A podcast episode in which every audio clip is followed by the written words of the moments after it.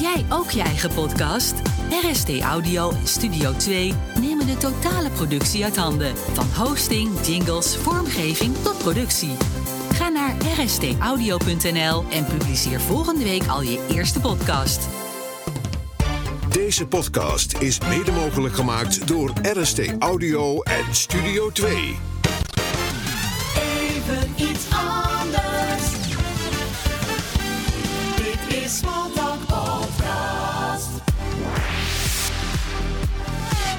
Heb jij een vraag voor Smalltalk? Mail naar podcast@smalltalkradio.nl.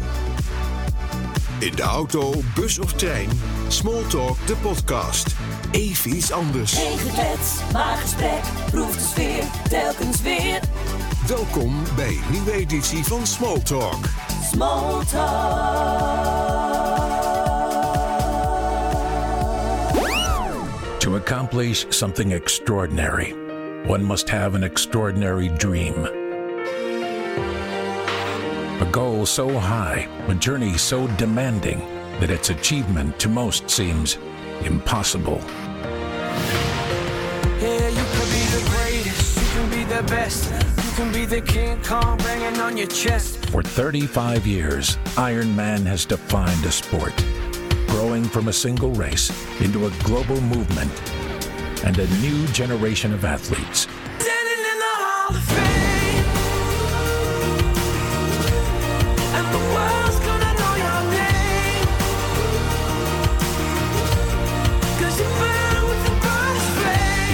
Five countries with over 200 events. Ironman inspires us to reimagine our limits, to set our sights higher, to go farther than we ever have before. You can run the mile, you can walk straight through hell with a smile. You can be a hero, you can get the gold. Breaking all the records they thought would never be. Yeah, do it for your people, do it for your pride. Are you ever gonna know if you never even try? Do it for your country, do it for your name. Cause gonna be a day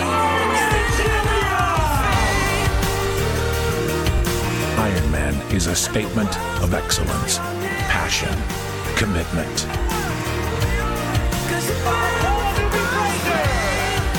It is a test of physical toughness and mental strength.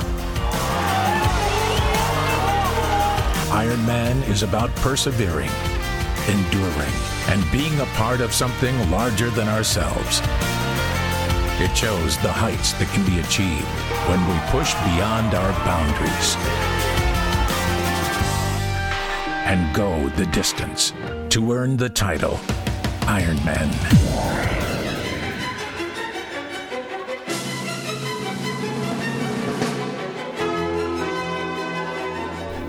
Een nieuwe aflevering van Smalltalk, de podcast. Even iets anders. En bij mij aan tafel aangeschoven is vandaag Kira Meulenberg.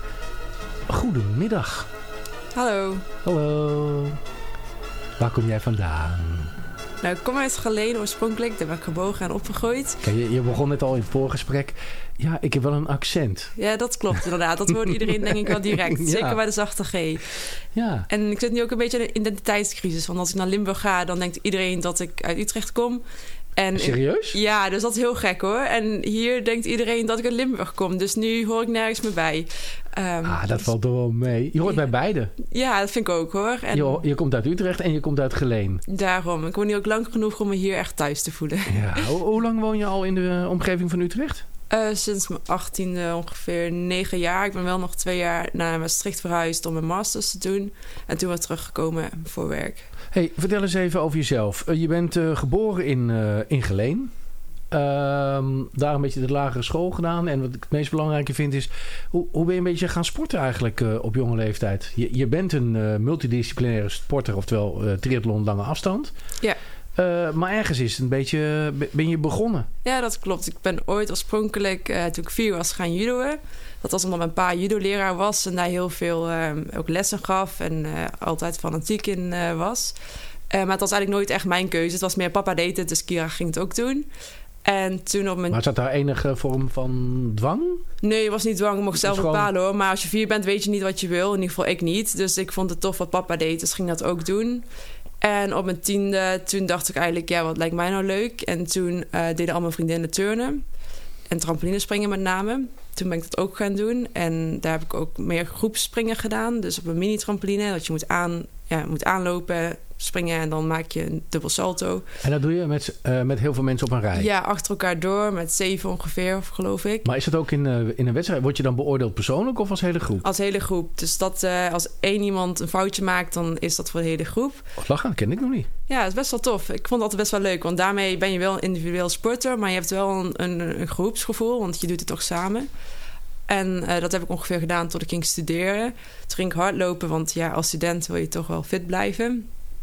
Maar toen um, raakte ik altijd geblesseerd, want ik deed, zo, deed het zoals ik alles doe. Al in en ik luisterde niet naar mijn lichaam. Maar ik deed maar zoveel mogelijk hardlopen, soms twee keer op een dag. Zonder echt rust te nemen en zonder echt uh, na te denken wat nou echt verstandig was. En toen wilde ik marathons gaan lopen, gewoon omdat het me tof leek. Maar ja, toen was ik 21 en ging mijn eerste marathon lopen. En toen dacht ik, nou, we gaan wel zien waar het schipstrand. En toen liep ik uh, dik er 3 uur 42 over. Maar ik vond het wel heel leuk voor de eerste keer. En het ging best goed. Ik denk dat er heel veel mensen jaloers zijn hoor. Op uh, ja. dik onder de 4 uur. Precies, dus was ik ook echt blij mee. Dus toen dacht ik, nou, ik doe het nog een keertje. En toen ging het nog uh, veel beter. En toen finishte ik in 3 uur 9. Terwijl ik eigenlijk voor 3.30 ging. Dus iedereen dacht dat ik een afkorting had genomen. dat was ja, best grappig. En ik was zelf ook onder de indruk van het feit dat ik zo hard liep. Want dat had ik niet echt door. Um, maar had je, had je in die tijd al, toen je je eerste marathon ging lopen, had je daar ook al een bepaald programma voor? Was je al getraind of had je, deed je maar wat? Ja, ik, deed, ik was al een paar keer bij een atletiekvereniging gaan uh, sporten op de atletiekbaan. Maar uh, meer hoe het me uitkwam, als ik er zin in had. Niet echt met een bepaald uh, ritme. Dus ik had daar wel mensen leren kennen, maar ik trok eigenlijk al mijn eigen plan. Ging veel krachttraining doen en ook veel hardlopen. Ik deed eigenlijk alles gewoon veel. Dat was eigenlijk gewoon mijn plan. En um, zonder echt een, ja, een goede opbouw. Gewoon um, waar, wanneer ik er zin in had. Toen raakte het dus inderdaad altijd geblesseerd. Dus ook twee maanden voordat ik de marathon van Rotterdam in 3 uur 9 liep. Toen was ik ook geblesseerd. Dus toen zei de fysio. Nou, die 330 die kan je wel vergeten hoor. Dat wordt het niet. En toen dacht ik, nou ja, ga wel gewoon zien. En toen uh, kwam het uiteindelijk toch goed. Dus, um... Maar ergens uh, ging je geen belletje rinkelen. Hey, je, je bent best een slimme meid. als je zoveel doet uh, en je raakt uh, geblesseerd. Op een gegeven moment moet je denken van... nou, moet ik niet eens een klein beetje uh, structuur aan gaan brengen... in mijn ontwikkeling CQ periode naar een wedstrijd toe. Ja, dat zou je denken. Maar mijn koppigheid en eigenwijsheid... die uh, komt altijd dan weer toch naar boven. En dan denk je... Oh, het gaat al zo lang goed. Ik kan nog wel een keer gaan lopen. dus... Uh, ja, ik, was, ik wist ook wel dat het niet goed was. Mensen zeiden het ook tegen me. En daarmee besloot ik dan wel uiteindelijk om te gaan kijken wat beter bij me zou passen. Dus toen ging ik over nadenken om triathlon te gaan doen. Omdat je dan dus wel veel kon trainen... en niet per se altijd de hardloopbelasting zou hebben. Dus toen dacht ik, nou, dat lijkt me wel tof. Alleen zwemmen, dat had ik eigenlijk eh, nooit echt goed geleerd... want dat vond ik vroeger niet leuk. En ik had ook alleen maar een zwemdiploma A... dus uh, die boskrauwel, dat, uh, dat zag ik niet zitten. Dat was moeilijk. Um, dus toen besloot ik een borstkalcursus te gaan doen. Dat was eigenlijk stap 1. En toen lachte iedereen me uit, mijn vriendinnen en mijn ouders. Die zeiden echt van, ja, maar jij haat zwemmen, dus dat wordt echt niks. Toen dacht ik, nou ja, dan ga ik het tegendeel wel bewijzen. Dan ga ik gewoon zwemmen en dan zie ik dan wel. Uh, dus zodoende is eigenlijk wel het idee ontstaan om triathlon te gaan doen. Hebben ze wel eens tegen jou gezegd dat er een kop op je zit of niet? No, no, no. Het is wel iets wat in jou zit, dat, uh, dat moet en dat zal, hè? Ja, en dat wil ik heel graag. En dan kan het soms ten koste van alles gaan. En dat is met studie, met werk, eigenlijk een rode draad in je leven. Ja. En hoe ouder je wordt, dan uh, kan je er af en toe wel um, om lachen en wat verstandige keuzes maken. Maar in het begin van mijn uh, leven is dat soms wel een valkuil geweest. Ja, maar, vond je jezelf een ongeleid projectiel vroeger? Nou, op dat moment niet, nee. Want dan, dan doe je het en dan denk je, oh, het gaat goed. En dan trek je niet zoveel aan van de omgeving. Dus op zich, en uiteindelijk, eigenlijk de meeste dingen die kwamen ook altijd goed. Die marathon ging uiteindelijk goed. Nou, ging twee studies tegelijk doen, ging ook goed. Dus het was ook niet echt dat het ooit een keer me echt in de weg zat. Het is niet dat mijn bestuurders zo erg waren dat je daardoor nooit meer kon sporten. Dus dan kan je je snel eroverheen zetten. En dan kom je weer snel weer in die valkuil terecht. Als de consequenties niet niet dusdanig zijn. Ja, ja. En je bent, eh, toen je de triathlon inging, eh ben, je ben toen wel gaan aansluiten bij eh, een trainer, CQ, een, een vereniging of iets? Ik vind overigens wel, als jij zo hard loopt, had ik eigenlijk ook wel een klein beetje verwacht dat bij de vereniging iemand al op de rem ging staan bij je. Zo van, ja meisje, pas op, straks raak je overtraind en dan is het einde sport. Ja, dat is ook vaak al gebeurd hoor. Maar daar luisterde je soms gewoon niet naar. En het was ook meer... ehm, iedereen was ook wel verbaasd en zag het talent in je. Dus dan was het ook wel op Je die kreeg er ook adrenaline van. Je, werd ook, eh, je, je vond Ja. ook wel kicken om alles maar te halen de hele tijd. Ja, dat. En ook bij die marathon. Ik ging twee, een week later skiën en alles voelde heel goed. Dus ik had ook nergens last van van mijn gevoel. Dus nou, wat ging er dan eigenlijk zo erg mis? Wat was dan eigenlijk niet goed, dacht ik steeds. Eh, maar ja, toen ik dus aan het triathlon wilde gaan doen... toen was het kwartje wel gevallen. Toen dacht ik, ja, je kan niet drie sporten gaan doen... op dezelfde manier dat ik doe hardlopen. Dat gaat niet werken. Eh, dus toen dacht ik wel, ik moet een coach gaan zoeken. Want dat is dan wel... Ik wil het wel wel een goede opbouw doen. Want dat was wat eigenlijk altijd in het verleden me had ja, tegenzat. Dus toen ging ik eh, op zoek naar een coach die aan zou sluiten bij de verwachtingen die ik had. En ook hetzelfde over dingen dacht. Mm, En dat was? Ja, dat, dat, ja, ik ging dus eigenlijk gewoon kijken op de Ironman, Ironman website. De Ja. Ironman Certified Coaches. Nou, blijkbaar... Maar je had toen al de keus gemaakt meteen van... oké, ik ga niet beginnen met een, eh, eh, een achtste. eh, Nee. mijn doel is meteen gewoon... Een ik halve. wil een halve. Ja, een half was Tool in Zee. Dat had ik ook al bedacht en ingeschreven voordat ik eigenlijk een coach ging zoeken. Dus ik was eigenlijk al eruit welke wedstrijden ik ging doen. En toen moest die coach er eigenlijk nog bij. Eh, dus die zocht ik via internet. en ehm, die moest ook even winnen. Want die zei, ja, als jij een half wil gaan doen... dan ga je echt wel eerst een korte afstand doen. Dus toen dacht ik, oké, ja, nou, laten we dat wel maar doen. Dus toen hadden we samen besloten dat ik een 1.16e ging doen. Ehm, dus dat was, dat was dan de vrouwentriathlon en, uh, en Leidse Rijn destijds. Uh, dus dat werd de eerste wedstrijd. En dat was dan samen met zijn vriendin. Ehm, dus dat was dan een beetje een test om te kijken of ik uh, voor het het klaar zou zijn. Qua wissels en zo. Dat is natuurlijk niet te vergelijken qua afstand. En dat ging? Ja, dat ging prima. Volgens mij won ik toen. Maar ja, het was natuurlijk geen heel sterk startveld. Want het was gewoon een vrouwentriathlon. Lokale wedstrijd. Maar ik vond het heel leuk. Zwemmen ook wat minder. Want dat was ook volgens mij een van de eerste keren dat ik in open water ging zwemmen.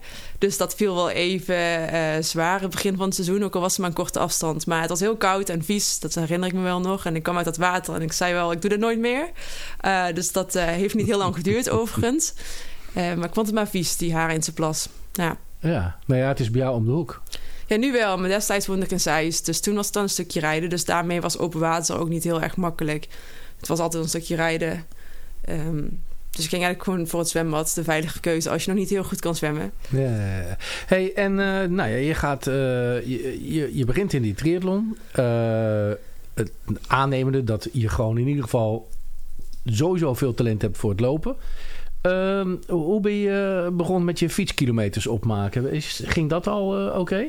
Nou, ik moest natuurlijk eerst een fiets kopen. Want toen ik met een coach in zee ging... toen had ik eigenlijk ook nog niet echt een fiets. Dus dat was eigenlijk wel ook noodzakelijk. Dus ik had wel veel spinningslessen gedaan in de sportschool. Dat soort dingen. Maar nooit op een racefiets gezeten.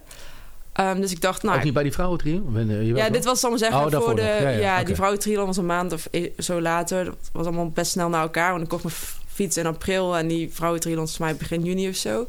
Het ging allemaal erg snel. Dus ik kocht de fiets in Zuid-Limburg. Het ging ook uh, wat kilometers maken in Zuid-Limburg. Want daar kwam ik vandaan. Dat vond ik mooi. Was meteen wel even wennen. Want het was meteen bergop en bergaf. Uh, maar ik zag het eigenlijk wel zitten. En door de krachttraining die ik destijds veel deed... had ik wel genoeg uh, power in mijn benen. Dus merkte ik dat ik wel snel veel wattage kon trappen. Dus dat dat um, eigenlijk wel snel goed ging. En? Dus je was al snel tevreden met... En had je daar ook al een planning, een schema van? Of deed dat ook nog een beetje gewoon ja, op, eerst je, dus op je gevoel? Op mijn gevoel. En toen ik dus met die coach in zee ging... dat ging echt allemaal heel snel, kort op elkaar. Dus dat uh, was eigenlijk een paar weken zelf. En toen wel met die coach en die deed op hartslagzones. En daarna dus op power. En dat ging wel snel voor uh, wattages, omdat dat wat makkelijker traint. En ik van data hou, dus dat was meteen een logische stap. Ben, ben je autodidact? Kun je, kun je snel schakelen? Als iemand jou iets vertelt, kun je dan heel snel adopteren en snap je wat iemand bedoelt? Of ligt het ook een beetje aan de persoon? Dat ligt met name ook aan de persoon. Ik moet iemand wel echt vertrouwen.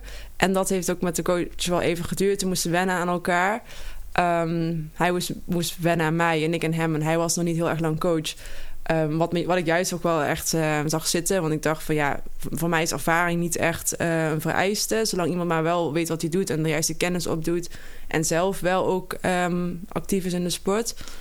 Dus ik waardeerde het ook wel dat hij nog een beetje zoekende was. Of, of zoekende, maar gewoon nieuw was. In, eh, eh, dus ik was een van zijn eerste atleten ook. En hij heeft, had ook een fulltime baan daarnaast. Dus dat had ik zelf ook. Dus dat vond ik fijn als referentiekader... dat hij wel wist dat mijn baan af en toe voorging.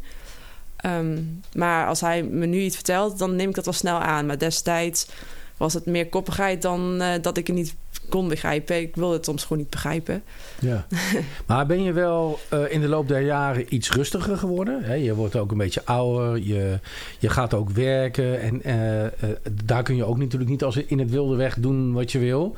Dus daar moet je ook nu en dan even op de, Geremd. de remd worden. En die natuurlijke rem, is, is die er nu een beetje? Je bent nou 27. Ja, deels. Ik heb daar wel bepaalde ehm, eh, hulpmiddelen voor in mijn omgeving. En ook personen die me op wijzen wanneer ik rustig aan moet doen. Dus op werk, toen we nog naar kantoor gingen, werd vaak gezegd... jij laat je laptop maar in het kluisje liggen op kantoor. Zo van, dan ga je s'avonds niet meer werken. Ehm, dus dat zijn dingen. En met mijn schema is het ook met name gewoon... mijn coach heeft me wel echt vaak afgeremd. En moet dat nu ook nog wel eens doen. Maar ik vertrouw zijn aanpak wel 100%. En dan maakt het wel makkelijker om een goede balans te vinden in je leven. Als je gewoon vertrouwt dat dit de juiste manier is... En dat je dit je juist beter maakt in plaats van dat je denkt dat meer beter is. Dus dat probeer ik een beetje los te laten. En daardoor gaat dat wel een stuk makkelijker. Natuurlijk doe ik liefst nog steeds zoveel mogelijk. Maar ik weet ook wel dat dat uiteindelijk je gaat slopen en niet echt eh, beter maakt. En dat is toch het doel. Je wil zo goed mogelijk presteren. Ja, kijk, uiteindelijk is het een weg natuurlijk. Hè? Ja. Ik, ik denk, eh, je, je hebt de passie. Mhm. Je bent enorm gedreven. Eh, en je wil naar eh, een doel. Hè? Je, Ja. je hebt je als doel gesteld om eh, een, een keer hopende een pro te worden. Ja. op de lange afstanden. Maar ja, dan weet je ook dat het veld hard is. En je Ja. moet gaan investeren in, nou ja, onder andere hoe ik jou heb leren kennen, investeren in het zwemmen. Ja. Omdat er wordt daar hard gezwommen. Ja. Dat ga je dan ook op die afstanden niet meer Goed maken. niet meer goed maken. Ehm, dus je- bent wel meer planmatig aan het werk gegaan. Hè? Dus je ziet ook wel zelf. eh, eh, als je nu gaat naar jezelf gaat kijken. En eh, je zou moeten zeggen van oké, ik kijk in de spiegel. Wat zijn dan echt sterke punten van jou? Wat zijn nou, nou, daar ben ik gewoon heel goed in. Ik kan dat goed. Ik weet daarin wat ik wil. Mhm. Dat zijn gewoon echt mijn pluspunten. Wat zijn de pluspunten van Kira? Nou, ik denk dat die gedrevenheid die jij net al benoemde, dat dat wel echt een pluspunt is. Ik kan ook echt heel gefocust zijn op dingen. En ook in een wedstrijd, dan kan soms de hele omgeving kan ik gewoon vergeten. En in mijn gevoel ja, wil ik dan gewoon naar dat doel toe. En kost wat kost, ga ik daarop af. Dus ik denk dat dat een van je sterke en tegelijkertijd ook dan meteen je valkuil is. Want dat brengt je wel verder. Want die passie, die gedrevenheid, doorzettingsvermogen... ik laat me niet zomaar uit het veld slaan. Ehm, ik probeer dingen altijd wel positief te bekijken. Dus de negatieve dingen in mijn hoofd probeer ik om te zetten. Dus ik denk dat dat met name lange afstand heel belangrijk is. Want je bent zo lang met jezelf. Eh, dus je moet ook maar met jezelf om kunnen gaan. En daar een goede weg in vinden. En dan loslaten wat er om je heen gebeurt. Dat je je even niet lekker voelt. Gewoon doorgaan. Dat dat ja, bij deze sport wel heel erg helpt, ja. Als je gaat kijken naar die lange afstanden. Waarom juist die lange afstanden? Nou, met name omdat ik daar ook denk het beste in te zijn. Omdat ik best wel laat lactaat aanmaak. En ik heb best wel een lang uithoudingsvermogen. Dus ik merk dat eh, ik Maar ergens ben je erachter gekomen. Is dat, is dat met die marathons? Dat je dacht Ja. van oké, ik maak pas heel laat eh, lactaat Ja. aan. Ik ben echt een duursporter. Ik kan bijvoorbeeld, ik had echt toen bij die marathon in Rotterdam, dus 1,30 gelopen op de halve marathon in mijn marathon. En dat heeft me gewoon vier jaar gekost om een halve marathon tijd te verbreken. Want ik kan echt, ik kan bijna geen positieve split lopen, alleen maar negatief, omdat ik zo ben. Ik moet gewoon echt er even inkomen. Dus ik kan te hard starten, dat met hardlopen, dat kan ik bijna niet. Dus als je dan een 5 kilometer voluit moet doen, dat is voor mij wel echt heel lastig. Explosief is gewoon moeilijk. Is moeilijk, ja. En dat vind ik ook gewoon minder leuk. Want ik hou wel echt van lang bezig zijn. En ik denk dat dingen die je leuk vindt en waar je goed in bent, wel hand in hand gaan. Ehm, dus toen kwam ik eigenlijk wel achter, want als je op je 21ste of 22ste destijds ja, marathon in die tijd rent, dat is best wel ja, knap. Want je ontwikkelt pas duurvermogen als je ouder bent. Dus, dan, dus iedereen zei ook wel tegen me, ja, als je dit op zo'n korte tijd hardlopen bereikt, dan heb je ergens wel talent. Dus op die manier kwam ik er eigenlijk wel achter. En mijn coach zei het ook altijd. Hij zag inderdaad ook terug dat ik de vijf minuten wattage en zo gewoon... Ja, dat het gat daar tussen kleiner was en ik gewoon heel lang hetzelfde kon volhouden. Ja, nou, het is ook wel knap dat je al zo met wattages bezig kan zijn. Want veel mensen die niet met getallen om kunnen gaan, is wattage al heel moeilijk. Hè? Het is een momentopname voordat je dat echt snapt van hoe, hoe werkt het nou precies. Ehm, eh, ga jij daar gewoon mee om alsof het gewoon Ja, normaal is? maar ik hou van getallen, want ik werk de hele dag met getallen. En ik ben natuurlijk econoom van oorsprong, dus dan eh, ja, heb je daar je bent daarmee... eh, En econometrie heb je ook nog gedaan, hè? Ja, klopt. als, als master. Dus het is eigenlijk gewoon... Als iets een getal is, dan begrijp ik het. En als iets eh, dus soms textueel is, vind ik het heel lastig. Ik ben niet heel goed in talen, eh, dus dat vind ik dan moeilijk hoor. Ben je dyslectisch? Nee, dat niet. Maar het is niet dat ik echt natuurlijk talent heb om snel een vreemde taal, te spreken. Kun je wel goed eh, analyseren uit teksten? Of is dat... Mm, dat is ook wel moeilijk. Dat eh, liever niet. Geef mij maar gewoon wiskundige formules, modelletjes, dan, dan begrijp ik dat wel. Dus soms probeer ik ook gewoon in modelletjes te denken in mijn wedstrijd. En, en dat, dat helpt gewoon. Dat is mijn manier om dan voor mezelf ook een plan te maken. Dus ook bijvoorbeeld met mijn voedingsplan en dergelijke, dat mijn coach dan schrijft. Ik kan wel heel snel dingen onthouden. Dus ik kan in mijn hoofd een soort van fotografisch geheugen... dat je dan terug kan gaan naar het papiertje... en dan precies weet waar het staat en wanneer je het moet nemen. Dus dat helpt soms ook in wedstrijden. Dan kan je wel echt ehm, visualiseren hoe bepaalde dingen zouden moeten lopen. Wat het mooie aan jou is, denk ik, zo ik het nu een beetje zie en voel, is dat je wel ehm, eh, heel erg leergierig bent. Heerst heel dwars op van ik weet wat ik wil en ik doe wat ik moet doen. En nu je gestuurd wordt door Lionel, je toch al meer eh, begint te denken: oh ja, dat is me verteld, dat moet ik dan zo doen. Dus wat je met, hoe je met voeding omgaat, hoe je met, en daar kun je dat, nou ja, ik noem het eigenwijze, zo bedoel ik het niet, maar dat, dat eigenwijs dan toch wel een beetje loslaten. Van ja, als ik dit doe, is het beter voor me. Ja, nu wel. Maar daar, hebben we dus, daar heeft Lionel dus heel veel moeite eh, in. Hoe- eh, hoeveel jaar heeft dat gekost? Drie. en nog steeds iedere dag af en toe wat moeite. Zo. Maar Du- dure rekening. ja, precies. Zeker weten. maar dat is een samenwerking die, eh, die heel mooi is. Dus Ja, dat is leuk. Hey, en verpand is, je begint bij trampolinespringen. Dat is echt een groepsgevoel. Dat zei je ook. Dat vond je ook leuk. Het was achter elkaar aanspringen. Dus dat was toch meer een team. Terwijl, ja, de triathlon is eigenlijk wel een hele individuele sport. En zeker die lange afstanden. Eh, ik sprak pas een vriend van mij en daar hadden we het over. Mhm. eh, van als je nu gaat kijken naar de triathlonsport. eh daar gebeurt natuurlijk wel heel veel. En dan ga de- de- eigenlijk is een triatleet heel erg individualistisch. En mhm. wat er omheen gebeurt, dat zal hem eigenlijk een beetje een, eh, een worst wezen. Want je zit natuurlijk heel lang eh, op jezelf. Jij ook, hè? We hebben even gehad over fietstraining. Je zit op je bent gewoon vijf uur in je eentje. in je eentje. En dat is gewoon een fietstraining. Eh, een groot verschil met hoe je begint als zijnde dat je toch een groep leuk vindt. Mhm. Maar nu heel erg individualistisch. Ja, ik denk dat het verschil daar ook meer in zit dat als je jong bent, ehm, je daar ook nog meer behoefte aan hebt. Nu weet ik precies wat ik wel niet leuk vind en kan ik mezelf ook heel goed voor maken. Toen ik jong was, toen had je nog altijd de behoefte van, oh je wil graag mensen om je heen, daar krijg je energie van. En zeker met een lange werkdag, ik vind het gewoon heerlijk om mezelf te sporten. Ik vind vijf uur fietsen doorgaans geen, eh, geen enkel probleem. Dan kan je gewoon je gedachten verzetten, dan verwerk ik de week. Soms als ik op op werk een modelletje moet bouwen en dan niet uitkom, dan tijdens mijn fietstraining, dan valt het kwartje. Eh, dus ik gebruik eigenlijk dat ook gewoon als ja, mijn mijn eigen ontspanning, mijn eigen tijd voor mezelf. En ik vind het dus eigenlijk heel erg fijn dat het individualistisch is, omdat je dan ook alleen jezelf kan aanrekenen voor je prestatie. En daar had ik met trampolinespringen vaak moeite mee.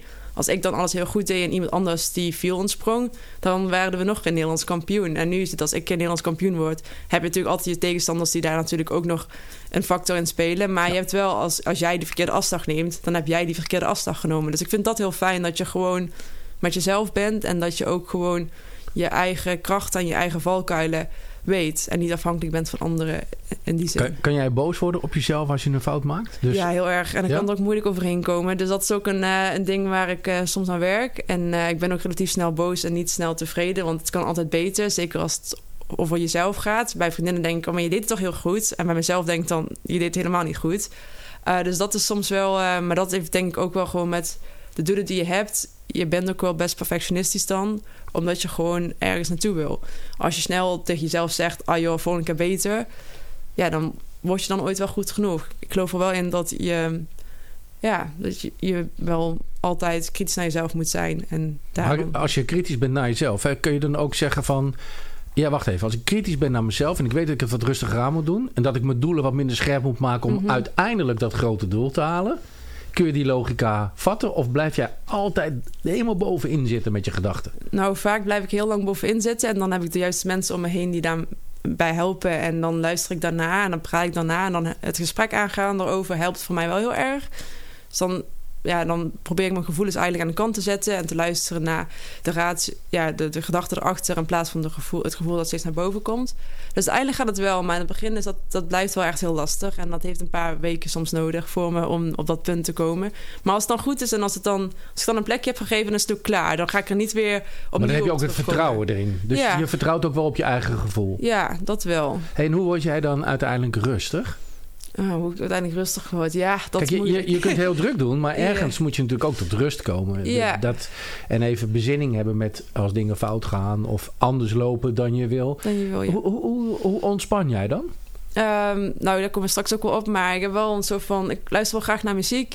En dat kan me ook wel helpen soms om dan gewoon even in de zen-modus te komen. Of even in, eh, in de uitruststand. Of ik kijk een dom programma met mijn vrienden op tv. Dat helpt ook gewoon iets waarbij je niet hoeft na te denken. Liefhebber van eh, RTL 4, SBS 6 en al die... Ja, sorry als ik iemand beschadig, maar die heerlijke no-nonsense programma's. ik kan er niet naar kijken. Ja. Maar, Ja, jawel. Die dingen die je maar een half oog hoeft te volgen, die vind ik echt fantastisch. Ja, en dan met name inderdaad van die dingen waar je dan denkt van... oh, wat kunnen mensen toch dom zijn? Ja, dan voel je jezelf soms wel een beetje een beter of zo.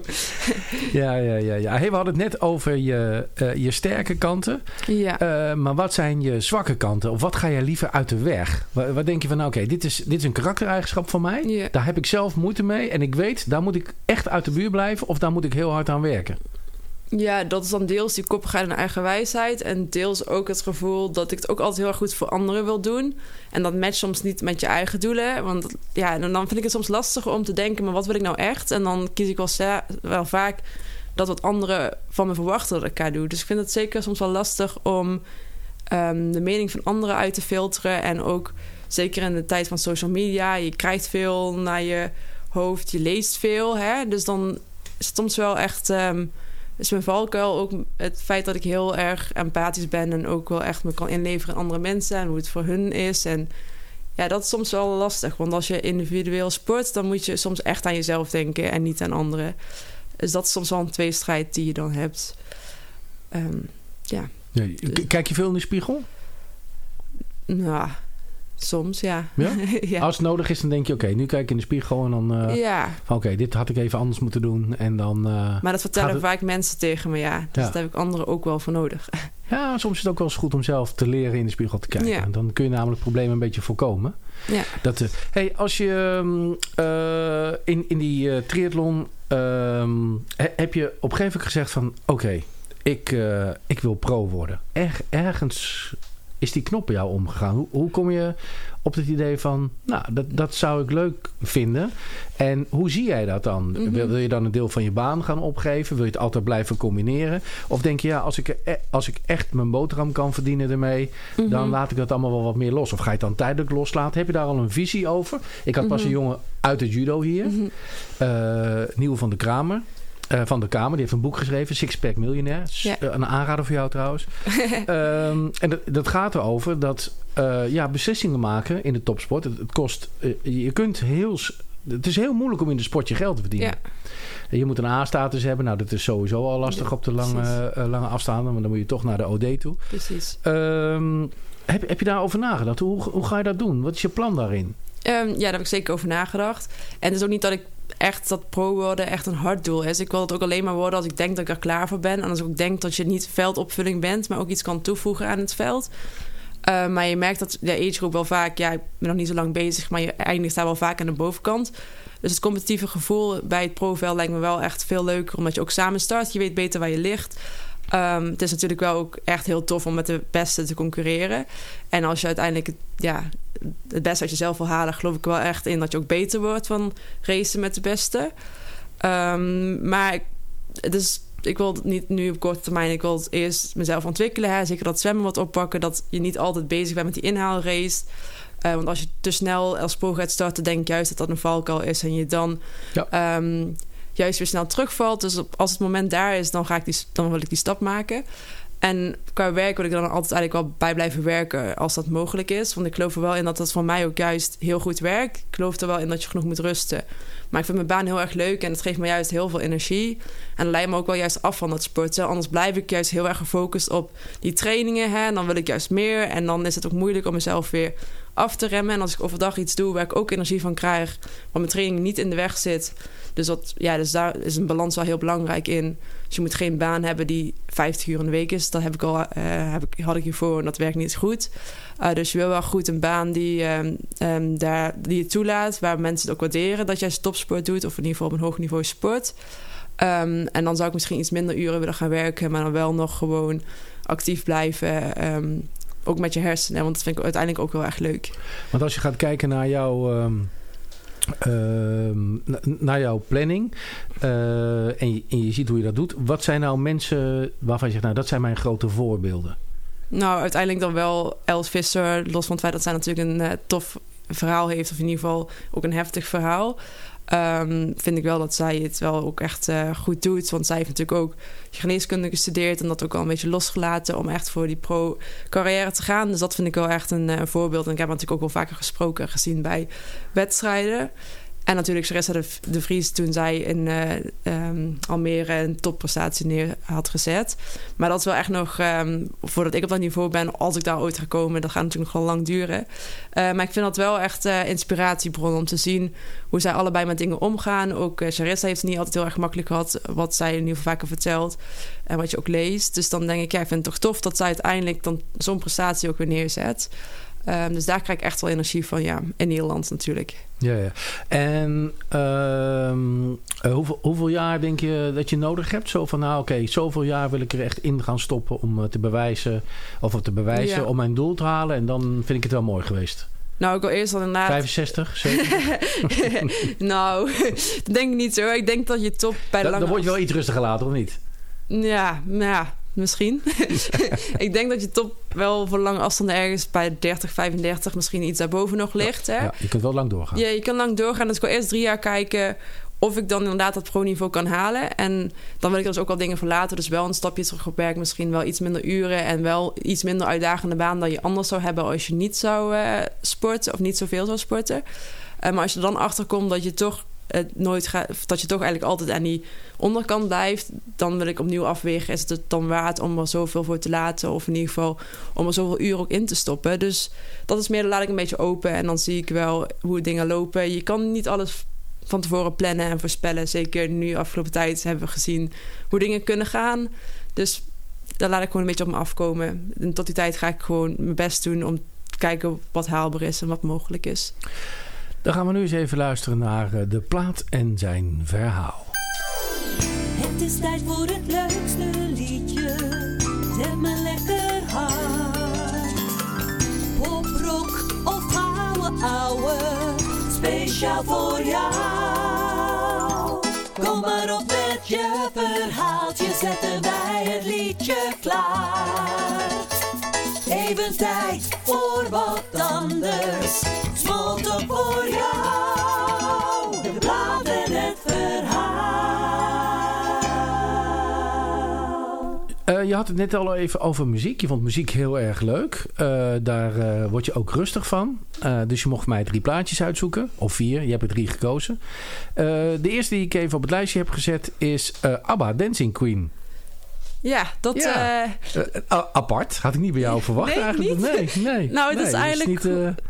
Gewoon, ja, ik luister... Ik ken je nog niet zo lang, dus ik had zoiets nee. van... Nou, wat voor muziek zou zijn? Dan komt ABBA Dancing. maar ik denk dat mijn drie liedjes ook totaal uit elkaar liggen. Dus ik denk ja. dat dat niet echt een goed beeld geeft van mijn muzieksmaak. Maar misschien ook juist wel, want mijn muzieksmaak is ook heel divers. maar eigenlijk de rode draad in de drie liedjes die ik gekozen heb... is dat ik in mijn hoofd liedjes zing in een wedstrijd... Uh, als kopingsmechanisme. Om dan maar gewoon die focus te houden. En om daar dan mee bezig te zijn. In plaats van die benen die uiteindelijk dan toch zwaar worden. Of die maag die een beetje vervelend gaat doen. En Dancing Queen die begint zo vrolijk. Ik word er eigenlijk altijd heel erg blij van. Dus als ik dan er even doorheen zit of zo. Ja, dan luister ik gewoon graag dat liedje. Want dan denk ik gewoon, ja, het is gewoon blij. En het is ook zo lekker zorgeloos of zo. Dan laat ik eigenlijk alles een beetje los. En dat doen we thuis ook. Als we het liedje opzetten. Dus dat geeft me gewoon een fijn gevoel.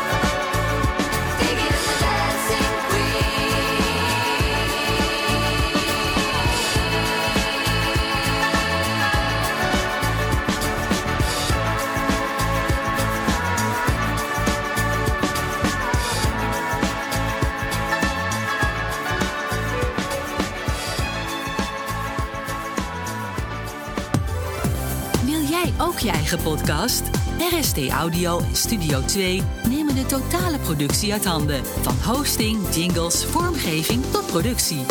Ga naar rstaudio.nl en publiceer volgende week al je eerste podcast. Zo, en dan nu even tijd voor een kopje thee. Ah, lekker. Even bijkomen. Mijn oren staan te klapperen. We gaan zo weer verder.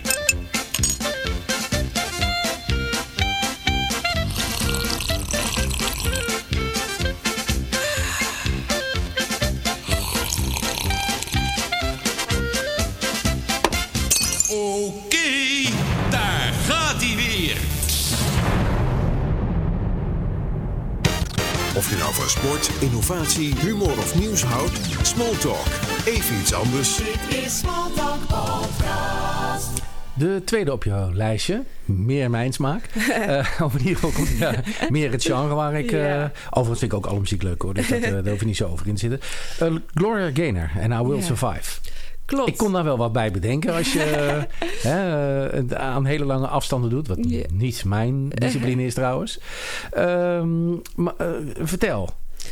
Nou, deze komt meer van, van vroeger, uit mijn jeugd. Want mijn ouders zijn gescheiden toen ik vier was. En eh, dit was eigenlijk een van mijn liefdesliedjes van mijn moeder. En als we dan, eh, ja, als het even wat lastig was of wat zwaar... en we zaten in de auto, dan gingen we altijd het liedje luisteren. En dan reden we ook gewoon een rondje extra om een liedje af te luisteren. Of we bleven zitten in die auto. Je want- vader of je moeder? Mijn moeder. Ja, ja dus het is een beetje ons liedje. En eh, toen ja, is uiteindelijk een beetje aan mijn leven ook gewoon dus inderdaad in wedstrijden en dergelijke. Ik moet er altijd aan terugdenken. Toen dacht ik, ja, toen hadden we het soms ook zwaar. En dat is ook goed gekomen. Dus die wedstrijd die komt dan ook goed. Eh, dus ik heb dan gewoon, dan denk ik aan mijn moeder en, en de momenten die we samen hadden toen dat liedje luisterden. Nou, die we nog steeds wel vaker hebben als we dat liedje luisteren. Ehm, ja, en dan denk ik gewoon, kom op Kira, sta je niet aan. Het komt goed. En gewoon doorgaan. Gloria Gaynor, I Will Survive.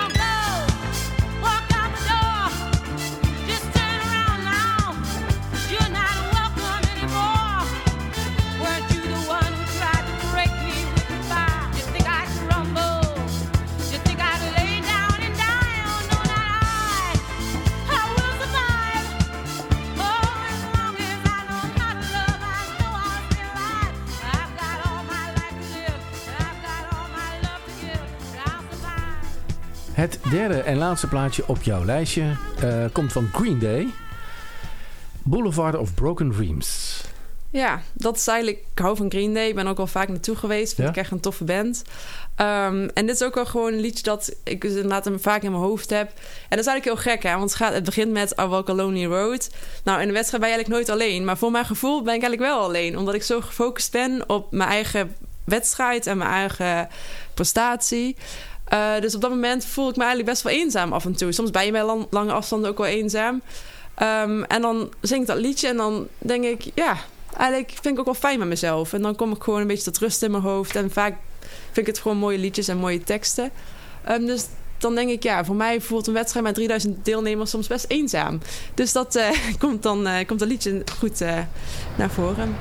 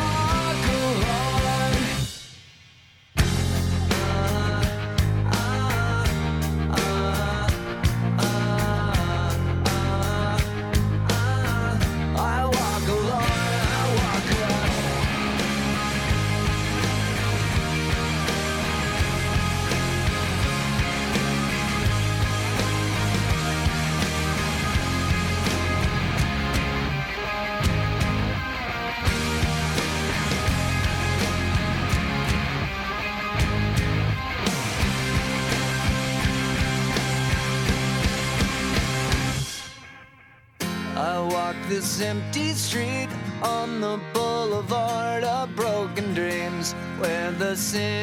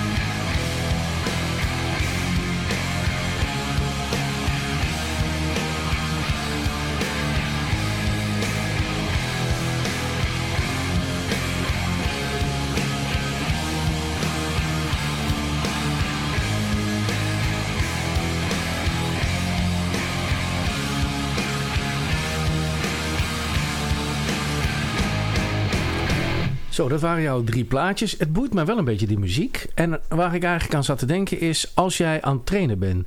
train je dan ook met muziek op je oren? Heb je oortjes in? Ja, eigenlijk altijd. Ja, bij het lopen, fietsen? Ja, altijd. En liefst met Swift, dan gaat hij keihard. En dan ook liefst gewoon door de Sonosboxen, door de woonkamer. Eh, en dan soms ook de stomste liedjes. Maar ja, dat motiveert me toch echt op een bepaalde manier. Dus ik snap dat dan een wedstrijd niet kan hoor. Dus daarmee dat zingen in mijn hoofd soms echt gewoon Ja. hetzelfde voelt. En dat is echt eh, ja, wel eh, mijn kopingsmechanisme, ja. Ja, hey, en nou zat je net ook een beetje te vertellen dat je je alleen voelt in een, in een wedstrijd met 3000 man. Ik zou dat eerder hebben bij een training, dat ik me alleen voel. Tra- train je altijd alleen? Of heb je ook wel eens getraind met partners? Ja, ik train wel eens ehm, met mijn coach dan hoofdzakelijk. Dat is eigenlijk dan degene waarmee ik het vaakst train. Ik zit dan ook bij een triathlonclub, maar daar train ik niet zo vaak mee. Soms dan een zwemtraining en soms een keer fietsen. Maar ik ben wel gewoon graag gefocust in mijn trainingen. En heb dan niet te veel afleiding nodig of te veel mensen om me heen. Want ik laat me ook heel snel afleiden. Dus dan is mijn training ook meteen van minder... eh, minder Dan heb je er ook meteen de balen van natuurlijk, als je afgeleid bent of niet. ja, ja dan, dan soms niet erg. hè, Want ik geloof er wel in dat dat een goede balans moet zijn. Als je een rustig ritje doet, mag je best afgeleid zijn. Maar als je echt een eh, zware sessie hebt, dan wil je dat liever niet. Ehm, dus daar, daar, daar heb ik wel een goede balans in. Dat ik in de zomer wel ook vaker wel met mijn coach of met vrienden een koffieritje ga doen. Of dan soms even een lange ritje met wat meer stopjes. Ehm, maar zeker als je gewoon een drukke werkdag hebt gehad, wil, je gewoon, wil ik gewoon met mezelf zijn. En gewoon even alles vergeten. En in mijn eentje naar die muziek luisteren. En met buitenfietsen luister ik overigens geen muziek, want dat vind ik gevaarlijk. Dus dat... eh, Ook niet zachtjes? Ja, ik doe het wel hoor. Ik, Nee. ik, ik zit ze wel wat zachter. eh, ook wel omdat ik een keer een bijna ongeluk had. Dan hoor je Oh, niemand aankomen. nee. En ik, ik hou ook wel van zo nu en dan wat harde muziek. Ja. Dus je moet wel de focus houden op het Mhm. verkeer.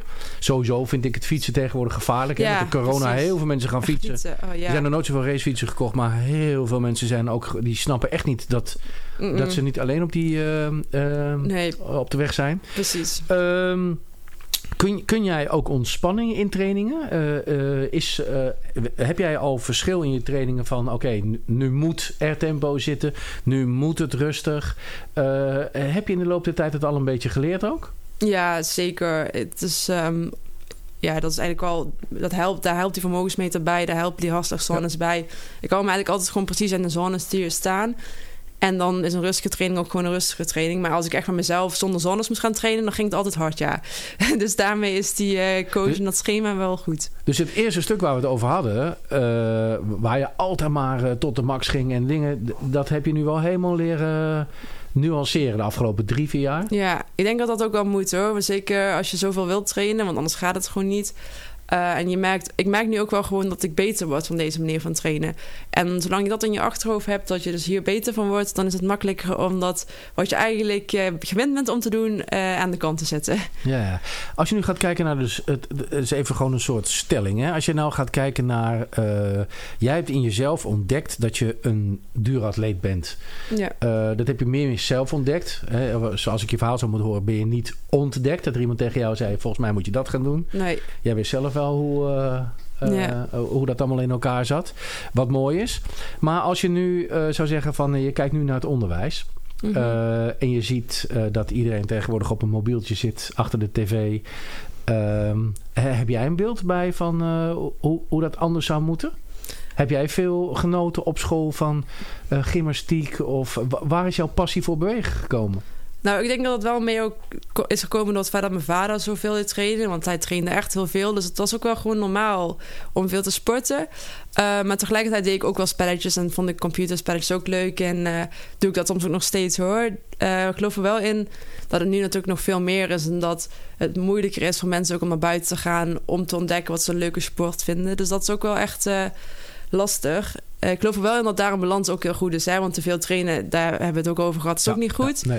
En af en toe een computerspelletje spelen is ook natuurlijk niet slecht. En zolang het natuurlijk turbo is het altijd slecht. Eh, en het is ook heel lastig hoe je de jeugd dan van de bank gaat krijgen. En hoe je ze dan gaat stimuleren. Dus ik hoop dat... Ja, er worden wel genoeg evenementen ge- georganiseerd tegenwoordig. Dus ik hoop dat dat het aandacht trekt. En dat mensen dan toch denken... hé, maar sport is eigenlijk ook wel heel erg leuk. En ook heel belangrijk.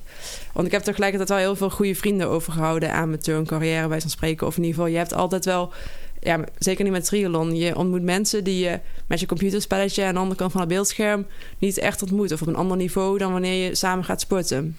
Denk je dat eh, eh, het bewegen wel wat meer ook bij de ouders eh, gestimuleerd wordt? Dus als jij ouders hebt die meer met sport bezig zijn, ben ik dat ook?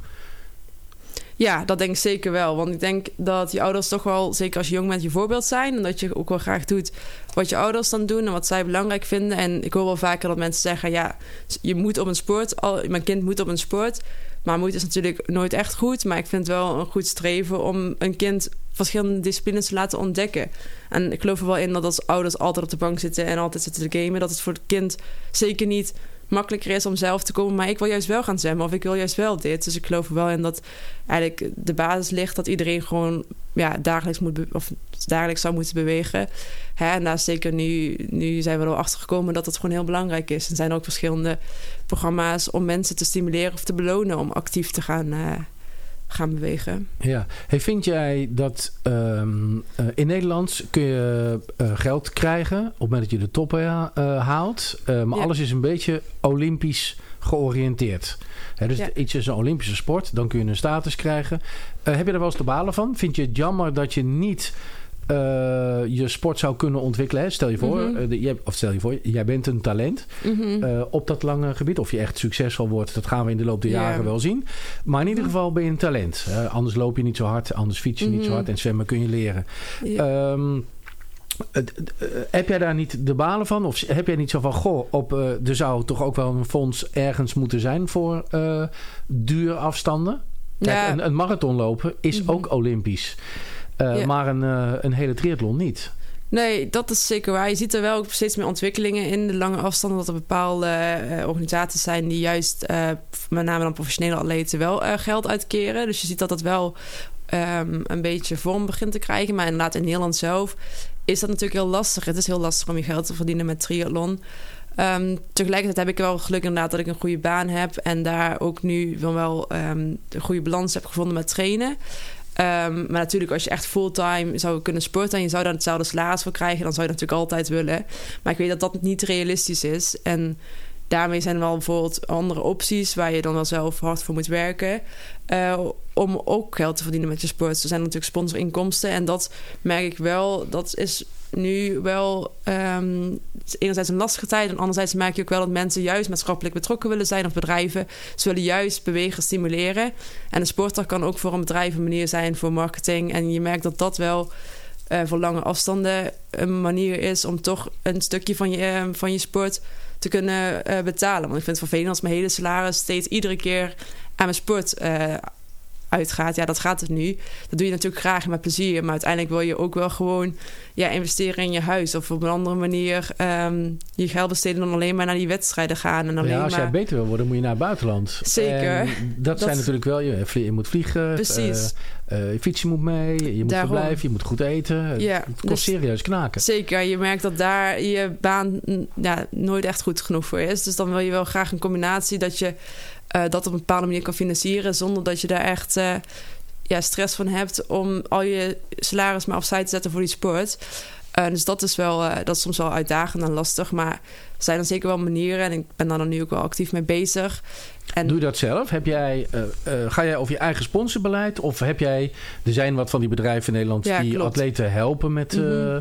met het krijgen van sponsors en beleid daarin zoeken. Ja. En, en ook een model maken. ja, eh, om te kijken wat het verdienmodel Mhm. wordt.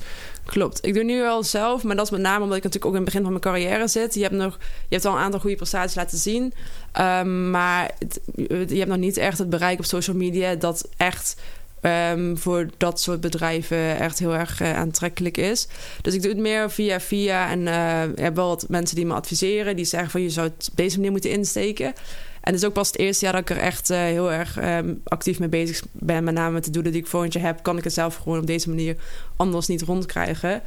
Eh, dus met name nu nog zelf en dan met ja, genoeg hulp om me heen om te zorgen dat het op de juiste manier wordt neergezet. Want ik wil alleen maar samenwerken met bedrijven waar ik in geloof, waar ik achter sta, die ook in mij geloven. Dus je bent ook nog principieel daarin. Ja, zeker. Want ik, Dus een, een, een jumbo die langskomt van nou wij hebben nog wat. Dan denk jij ja laat maar ik ga liever naar de Albert Heijn. Nou, dat ligt eraan. Als, als, eh, als we beide elkaar beter maken, vind ik het prima. En dan wil ik het verhaal aanhoren en zij mijn verhaal. Dan moeten ze ook echt aan geloven. Maar ik wil niet dat ik uiteindelijk stress krijg van mijn sponsorafspraken... en daardoor uiteindelijk minder ga presteren. Hè? Of juist je prestatie in de weg gaat staan. Dat vind ik heel belangrijk. Dus daar wil ik voor waken. Dat je niet voor het geld gaat kiezen... in plaats van voor waar je voor staat... en wat je belangrijk vindt in het leven. Uh, dus daar hou ik wel inderdaad echt rekening mee. Want dan denk ik wel, ja Um, dan werk ik wel wat meer uren als ik dan wel in mijn eigen, achter mijn eigen waardes kan blijven staan. Dat. Kun jij zo principieel zijn? Ik ga even een stelling neerleggen. uh, er komt een bedrijf die wil jou sponsoren. Je staat er totaal niet achter. Uh, uh, een netse fokkerij. Die, hè, dus het kan zijn dat je daar wel van houdt. Maar ga ervan uit dat je er niet van houdt. En die geeft jou 100.000 euro. Dan zeg jij nee, sorry. Dat is natuurlijk altijd lastig om te zeggen of je dat daadwerkelijk op het moment ook zou doen. Um, maar ik denk dat ik op het moment wel nee zou zeggen. Ja, want ik wil echt achter mijn principes blijven staan en niet mezelf verliezen in de sport. Net zoals ik dat niet wil in mijn werk. Uh, en ja, het is natuurlijk altijd de vraag wat je dan zou doen. Hè? Dat is natuurlijk altijd heel lastig. Maar zoals ik er nu over denk, denk ik Nee, dan komt er nog wel een andere kans voorbij. Waarbij je wel. Um, het is natuurlijk nooit. één kans is nooit de enige kans, geloof ik dan. Dan moet je zelf kansen creëren. Dan ga ik er actief mee in de slag om datzelfde bij een ander bedrijf te kunnen. Want als één bedrijf het kan, waarom kan dan een ander bedrijf het niet uh, realiseren? Ja, als je gaat kijken naar jouw sport, uh, uh, je moet nu een, een, wedstrijdritme gaan krijgen. Je moet wat wedstrijdervaring in het buitenland gaan opdoen. Ja. Je hebt je eerste hele gedaan en ja. daar heb je ook weer van geleerd. Dus je, je, hebt een mooie planning gemaakt voor volgend jaar. Hoe ziet jouw planning eruit voor volgend jaar? Um, nou, um, kort samengevat ga ik dan na het WK hele triathlon als agegroeper en na het WK halve triathlon uh, Ironman dus, um, als agegroepen. Uh, beide zijn dus nu in St. George, omdat uh, Hawaii dit keer niet doorgaat vanwege corona. en daarnaast ook nog twee andere hele en drie halve. Dus het is best wel ambitieus en ook wel een strak programma. mede doordat ook wedstrijden zijn doorgeschoven door corona. En dat die WK-kwalificatie nu voorbij kwam. Hij die dan toch graag, graag aangaat. Omdat je, ik geloof er wel in dat dat wel ervaring, dat ervaring opdoen voor mij heel belangrijk is. En dan wil je juist op dat soort wedstrijden uh, wil je ervaring opdoen. Want als wij uiteindelijk ook als pro zou willen starten. Dus dat is waar je uiteindelijk wel naartoe zou willen. Um, dus, um, dus het is een scherp programma. Met dus mijn WK halve in uh, uh, oktober en hele in mei. Dus dat is wel lekker verspreid. Dus dat scheelt wel. En als je gaat kijken naar het budget, hoeveel geld heb jij nou nodig om zo'n jaar te draaien? Mensen weten ja. dat niet. Hè? Kijk, als je in Nederland een wedstrijd doet, dan uh, zijn die ook niet altijd goedkoop. Maar uh, yeah. ja, dat zijn de kosten niet. Maar hoeveel heb jij nee. nodig om een jaar te kunnen draaien? Nou, als je alleen naar je wedstrijden kijkt, is ongeveer het inschrijfgeld van wedstrijden 5000 euro. Want je betaalt voor een hele Ironman tegenwoordig wel ongeveer 1000 euro. En dan met verblijf en dergelijke komt mijn budgettering uit op uh, 15.000 euro. Uh, maar dat is echt alleen voor je wedstrijden. Dus daarnaast heb je nog je coach, je ja, je fiets, uh, de afschrijving van je fiets, want je wil ooit ook een nieuwe kopen. Ja, en voor mij moet je 500 euro per jaar betalen, ja, of precies. per maand betalen. maar dat gaat natuurlijk helemaal terugkomen in de progressie die ik maak. Hè? nee, maar dat soort dingen, inderdaad, die komen er ook nog bij kijken. Dus ja, dat loopt al hoog op uh, als je dat allemaal... Oké, okay, even totaal. laat zo zeggen, er is iemand die, die je wil sponsoren en die denkt aan van oké, okay, wat zou nou zo'n atleet kosten? Dan moet je, pak een beetje, wil je een beetje lekker doen, 30.000 euro hebben. Ja, ja, ik streef dan naar 20 en de rest van mijn salaris ja. als doel. En daarmee zijn natuurlijk, je, kan, je hebt verschillende sponsordeals. Je kan een kleinere doen, dat is wat goedkoper, en dan wat grotere. En het liefst uh, wil je natuurlijk bedrijven die lange termijn in je investeren, zodat je volgend jaar opnieuw met ze kan, uh, kan uh, kijken wat is dan nu eigenlijk het bedrag dat we gaan investeren. En is de samenwerking ook echt goed? Want ik wil ook wel graag dat het voor bedrijf iets oplevert. Maar dan is inderdaad 20.000 euro wel waar je naar streeft om op te halen. En of dat gaat lukken is natuurlijk... Dat, nou, je begint net, dus dat zou... Uh, Precies. Geeft een beetje de tijd, toch? Daarom. Ja, ja. Hey, en uh, als jij denkt van... Oké, wat ga ik terug doen voor een bedrijf? Want dat moet ook ja. niet te veel zijn. Want je moet je focussen op Zeker. trainen. Zeker, maar het kan wel hand in hand gaan. Hè? Je kan natuurlijk uh, lokale wedstrijden doen. Dat is voor bepaalde bedrijven die in Nederland... wat meer um, aandacht willen krijgen... is dat ook heel goed. Want ja, ik lig wel vaak voor aan het veld. Je ziet dan bijvoorbeeld bij zo'n Ironman Maastricht... die staat dan op mijn lijstje. Logisch, want daar kom ik ook vandaan. En die heb ik vorig jaar dan gewonnen, de halve. Dus dat is een logische keuze. Uh, maar dan zie je wel ook echt dat um, ja, als vrouw, als je vooraan ligt, dan krijg je ook wel veel aandacht. En zeker um, ook als je dan daarna nog een interview moet doen en dergelijke. Dus op die manier kan een bedrijf al naamsbekendheid vergroten en ze kunnen laten zien dat ze iets maatschappelijk betrokkens doen. En natuurlijk heb je gewoon social media en eh, dat soort dingen. Een website, ik schrijf een blog. Dat kan ook voor een bedrijf natuurlijk helpen om zichzelf eh, te profileren. Ehm, dus, dus dat, daar, dat is meer de samenwerking waar ik dan aan denk, ja. En als mensen dat willen, dan gaan ze even naar je website, kira- kirameulenberg.com. Yes, dat klopt inderdaad. Heel erg lekker eh, met mijn eigen naam. Vind ik fijn. Niet zo ingewikkeld dus. Nee, precies. Hey, eh, ik eh, ga de klok vooruit zetten. Ik kijk, nou, laten we eens doen, vijf jaar. Waar sta jij dan? Wa- waar, wa- wat is de droom van Kira over vijf jaar? Dan wil je wat, wat bereikt hebben. Nou, natuurlijk wil ik dan als liefste als eh, pro naar Kona. Dat is wel de ulti- ultieme lange afstands eh, goal voor een triatleet, denk ik dan. Eh, dan, hoef ik daar, dan wil je daar natuurlijk een redelijk goede prestatie neerzetten. Top 3 zou eigenlijk altijd wel onhaalbaar blijven. Want dan moet je wel echt eh, ook niet meer werken. En dan moet je daar fulltime ehm, in zitten. Maar gewoon om daar een leuke prestatie neer te zetten... dat is wel echt het ultieme doen, doel. Naast het plezier die je natuurlijk wel in de sport wil blijven behouden. Dus het moet wel ook echt allemaal leuk blijven. Heb je ooit de ambitie om, eh, als je de kansen krijgt en je zou alles genoeg bij elkaar krijgen om echt pro te worden en wel mee te doen eh, voor eh, de wereldkampioenschappen? Ja, als dat dan uiteindelijk mijn carrière niet heel erg in de weg zit. Want ik wil ook gewoon uitgedaagd blijven in mijn, ja, met mijn hoofd. Dus dat ligt eraan. Zonder werk ga je het nooit doen. Nou, dat, ik zeg, nu, nu, nu denk ik dat ik dat nooit ga doen. Maar ook meer omdat ik denk dat het voor mij juist de beste methode is om optimaal te presteren. Ik denk dat, ja, kijk, 40 uur werken, dat is te veel. Hè? Maar er is echt wel een middenweg in te vinden. Je hoeft echt niet werk helemaal los te laten. Als je best wel veel energie hebt en je werk gaat je best goed af, makkelijk af, dan kan het wel. Ehm, ik vind het ook gewoon heel erg leuk. Ik vind het hebben van collega's op zekere ho- hoogte ook belangrijk. Hè, andere dingen leren dan alleen maar die sport. Ik denk dat het elkaar kan versterken. En zeker ook met ja, hoe je mentaal je wedstrijd aanvliegt. En soms heb je ook een werkdag die wat, wat mentaal uitdagend kan zijn. Dat, ja, dat, daar, dat kan je voor met beide wel gebruiken. Ik vond het top dat je er was. Ik ook. Ik vond het ook leuk. Dank En je. Leuk verhaal. Dank je.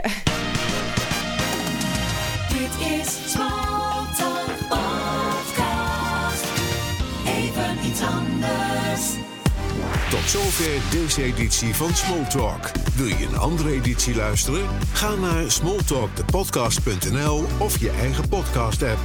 Heb jij een vraag voor Smalltalk? Mail naar podcast@smalltalkradio.nl. Geen geklets, maar gesprek. Proef de sfeer, telkens weer. Small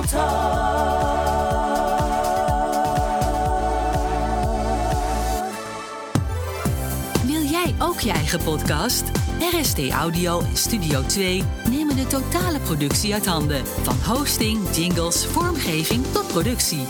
Ga naar rstaudio.nl en publiceer volgende week al je eerste podcast.